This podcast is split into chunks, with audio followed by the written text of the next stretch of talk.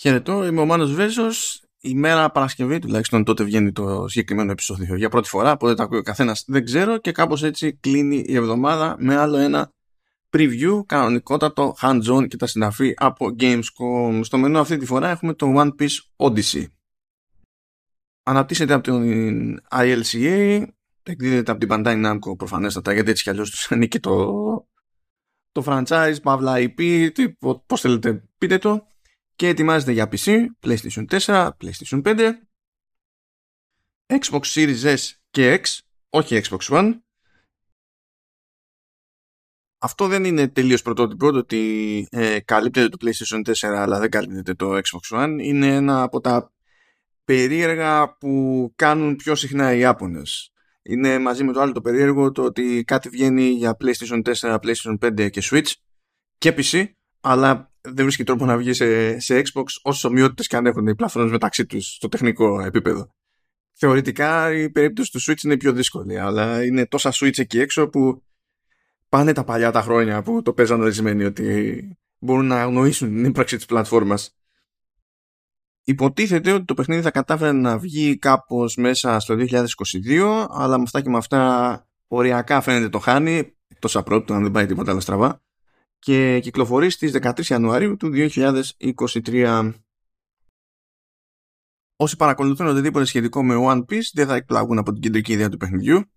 Καταλήγει ο Λούφι με το κρου, το πειρατικό, σε ένα νησί που φαίνεται εγκαταλειμμένο και φυσικά αποφασίζουν ότι κάπως πρέπει να το εξερευνήσουν. Και στην πορεία των πραγμάτων δεν είναι και τόσο εγκαταλειμμένο, πράγματα πηγαίνουν στραβά και κάπως έτσι φτάνουμε τέλος πάντων στο παιχνίδι και την ιστορία του που δεν είναι μεταφορά κάποιου arc από το anime, υποτίθεται ότι είναι καινούργια ιστορία. Είναι άλλο ένα στη συλλογή των φαντάζομαι ε, περίπου 5 εκατομμυρίων διαφορετικών παιχνιδιών One Piece που έχουμε δει μέχρι σήμερα, give or take. Όμως διαφέρει από αυτό που συνήθως περιμένουμε να κάνει η Bandai Namco με το franchise αλλά και με άλλα τις franchises από την άποψη ότι αυτή τη φορά είναι turn-based RPG. Υπάρχει εξερεύνηση στο χώρο που γίνεται σε πραγματικό χρόνο έτσι όπως έχουμε συνηθίσει τέλος πάντων και σε άλλα α, ιαπωνικά RPG αλλά όταν έρθει η ώρα για μάχη μεταφερόμαστε στο πεδίο της μάχης είναι κάπως στημένοι οι χαρακτήρες έχει ο καθένας τη σειρά του ανάλογα με το χρονισμό, την ταχύτητα κτλ και έχουμε να υπολογίσουμε elemental attacks, αδυναμίες, αντοχές, ε, ανοσίες και διάφορα άλλα τέτοια πράγματα όπως συνδυασμούς επιθέσεων και τα λοιπά. Πριν ασχοληθώ με περισσότερες λεπτομέρειες να πω ότι για την τιμή των όπλων ε, η έκδοση της δοκιμής ε, έτρεχε σε ένα PlayStation 5. Οπότε ενώ το ίδιο το παιχνίδι δεν είναι ότι στείνεται ας πούμε στη συγχρονότερη των σύγχρονων μηχανών γραφικών δηλαδή κάνει μπάμ ότι είναι Unreal Engine 4 ε, δεν φαίνεται πάνω κάτω οπτικά, αλλά ως παραγωγή είναι πολύ προσεγμένη. Το αποτέλεσμα είναι πολύ όμορφο. Τα animations είναι, είναι πολύ καλά και αυτό που περιμένει κανείς από ένα τέτοιο IP που βασίζεται φυσικά στο, στα υπερβολικά animations. Οπότε σε πρώτη φάση δεν είχα κάποιο παράπονο στο αισθητικό ή στην απόδοση κτλ. Βέβαια, στο κομμάτι της απόδοσης δεν είναι ότι πήγα και έπεσα σε κάποια μάχη με απόλυτο χαμό από εχθρούς, το ότι ήταν τεράστιο boss για να δω αν σκαλώνει κάτι κάπου. Αλλά ακόμη και να πέφτα, Μιλάμε για μια έκδοση τώρα που ακόμα και αν υποθέσουμε ότι ήταν έτοιμη μία μέρα πριν την έκθεση, που δεν ισχύει ποτέ δεν είναι έτσι, αυτά θέλουν το χρόνο τους και είναι έτοιμα πιο πριν συνήθως, πάλι το παιχνίδι απέχει, απήχε τότε και απέχει και τώρα που μιλάμε ε, μήνες από την κυκλοφορία, οπότε το να έβλεπα κάτι frames να φεύγουν από εδώ και από εκεί δεν θα έλεγε και κάτι συγκεκριμένο για το τελικό αποτέλεσμα, απλά θα άνοιγε το δρόμο για να ποντάρουμε αυτό που είδα στην πράξη τουλάχιστον είναι ότι ε, μερικές φορές η πλοήγηση στο, στο, στο νησί τέλος πάντων που γίνεται σε πραγματικό χρόνο ε, επηρεάζεται από κάποια συγκεκριμένη ικανότητα που έχει ε, ο α ή ο β χαρακτήρας που βολεύει ακριβώς το ζήτημα της πλοήγησης. Οπότε κάποια μέρη θα μπορεί να τα φτάσει ο παίκτης χρησιμοποιώντας την ικανότητα συγκεκριμένου χαρακτήρα. Τώρα δεν είχα το περιθώριο να πέσω σε τέτοιο μέρος βέβαια για να χρειαστεί να αλλάξω. Δηλαδή, απλά ήμουν πάνω στο χάρτη με τον Λούφι και χρησιμοποίησα το, μαχ... το μακρύ χέρι του, του νόμου, όχι βασικά ποιου νόμου, του, των πειρατών ή του πειρατικού νόμου, ποιος ξέρει, ε, για να καταφέρω να περάσω πάνω από κενά, χάσματα και, και τέτοια πράγματα. Αλλά λέω τουλάχιστον ότι τάζει ως προς αυτό η Bandai Namco. Δεν είδα κάτι άλλο χαρακτηριστικό σε αυτή την περίπτωση και δεν νομίζω ότι ήταν και πολύ πέρα στο παιχνίδι το σημείο στο οποίο ήμουν γενικά. Κρίνοντας από τους εχθρούς που πετύχαινα, στην πυκνότητα που τους τύχαινα κλπ.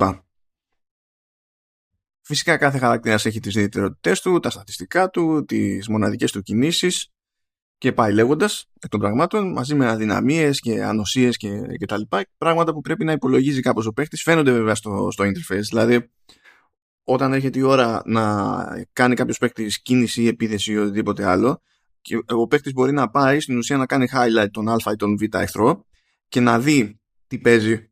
Αν ο εχθρός είναι αδύναμος έναντι αυτής της ε, κίνησης ή ικανότητας που έχουμε διαλέξει ή όχι και να πράξει αναλόγως. Μερικές φορές θα έχει κάποια καλή επιλογή για να πατήσει στην ουσία στην αδυναμία του αντιπάλου, μερικές φορές δεν θα έχει ε, ή μπορεί να έχει τις χειρότερες δυνατές επιλογές, δηλαδή κινήσεις και ικανότητες που στην ουσία αφήνουν σχεδόν αδιάφορο και ασυγκίνητο το, τον όποιο αντίπαλο.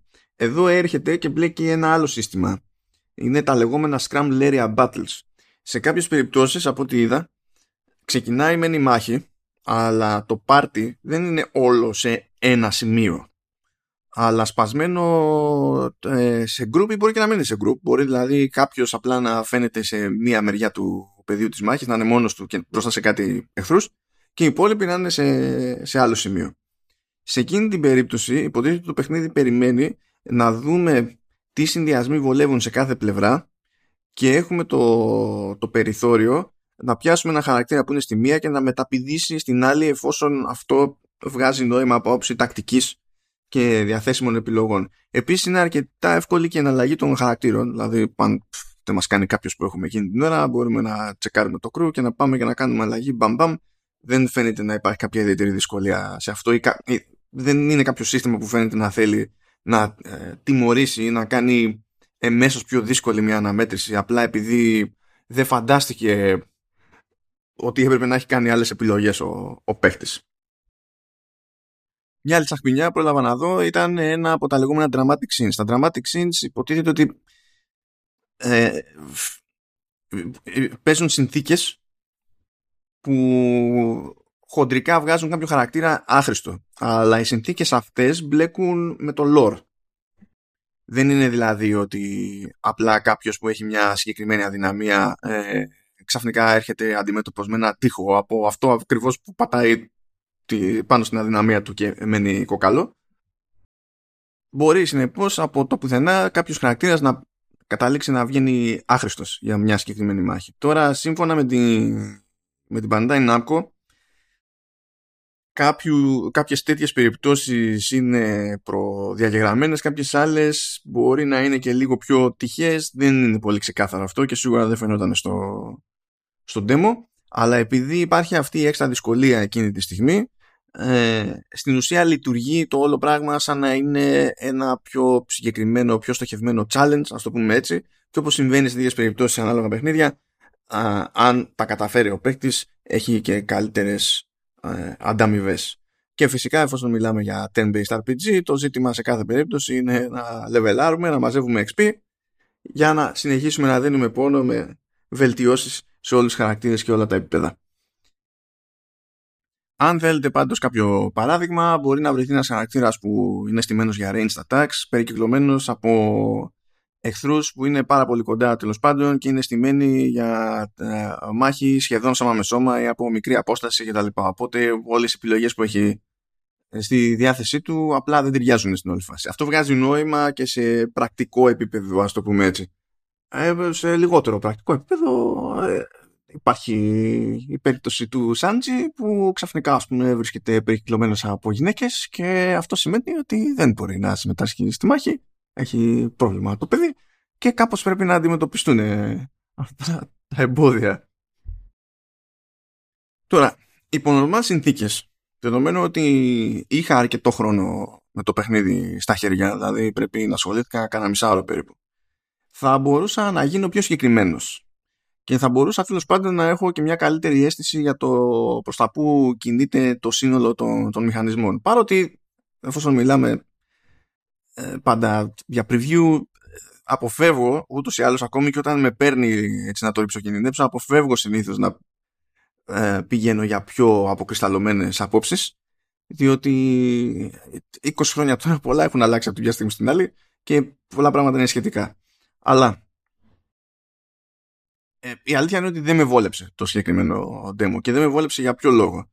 Δεν συμβαίνει πάντα, συμβαίνει μερικές φορές, είναι, έχουν μια κάποια φαϊνή ιδέα τέλος πάντων ορισμένοι publishers ή developers και στην προσπάθειά τους να σου επιτρέψουν να προλάβεις να δεις περισσότερα πράγματα στο demo ε, πηγαίνουν και αλλάζουν τελείως τη, τη δυσκολία και τις συνθήκες της συγκεκριμένης έκδοσης που τρέχει μπροστά σου και τα πάντα μετατρέπονται σε περίπατο.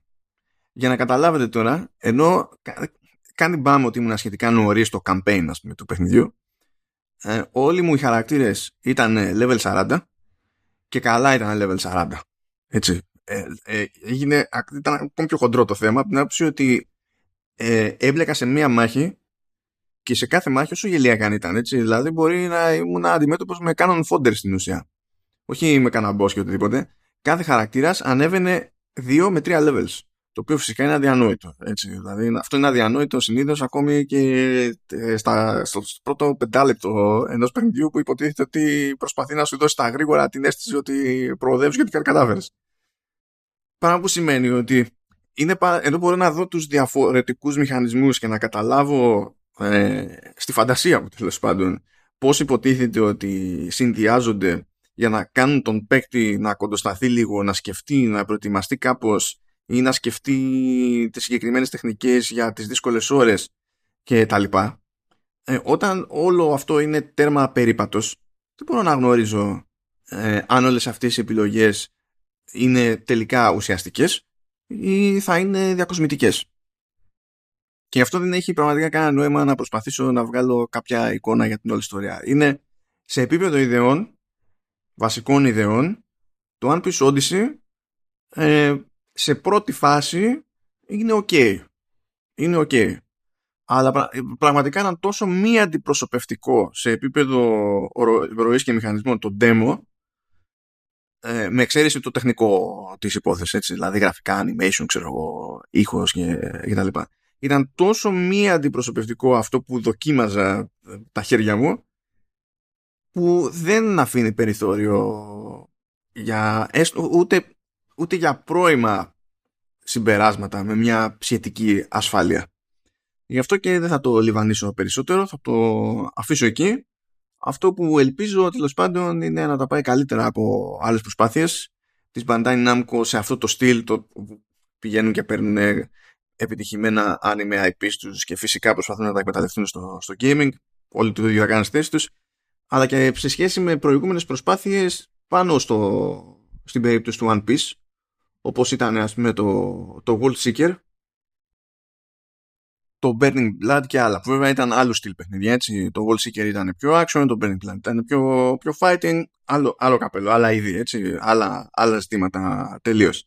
αλλά δεν έχει και το καλύτερο σερί ας το πούμε έτσι το One Piece ε, εδώ και κάμποσο καιρό στα, στα games και είναι ψηλό κρίμα την άποψη ότι εντάξει, έχει την αναγνωρισιμότητα που έχει οπότε θα τραβήξει ένα μέρος του κοινού στον αυτόματο σε αυτή την, την περίπτωση αλλά δεν είναι ότι η Bandai Namco ε, δεν ξέρει η ίδια ή δεν έχει ομάδες και συνεργασίες που να ξέρουν να κάνουν καλά πράγματα σε, σε RPG. Δηλαδή στην τελική μιλάμε για την εταιρεία που μας δίνει συστηματικά τα, τα Tales που ακόμη και ένα Demi Tales ας πούμε σπανίως είναι ε, κούκου.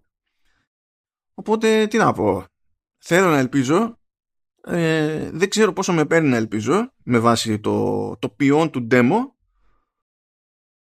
αλλά ξέρω εγώ θα κάνω ό,τι, ό,τι μπορώ. Την περιέργεια την έχω πάντως. Την περιέργεια την έχω. Με λίγη τύχη, ξέρω εγώ, θα την έχετε κι εσείς. Ή δεν ξέρω αν θεωρείτε τύχη αυτό, οτιδήποτε. Αυτά, ε, αν τα ακούτε αυτά έτσι λίγο μπαμ μπαμ καλό Σαββατοκύριακο άμα σας προλαβαίνω, άμα δεν σας προλαβαίνω καλή συνέχεια σε ό,τι κάνετε και κατά τα άλλα χαίρετο μέχρι το επόμενο επεισόδιο True Ending. Ciao.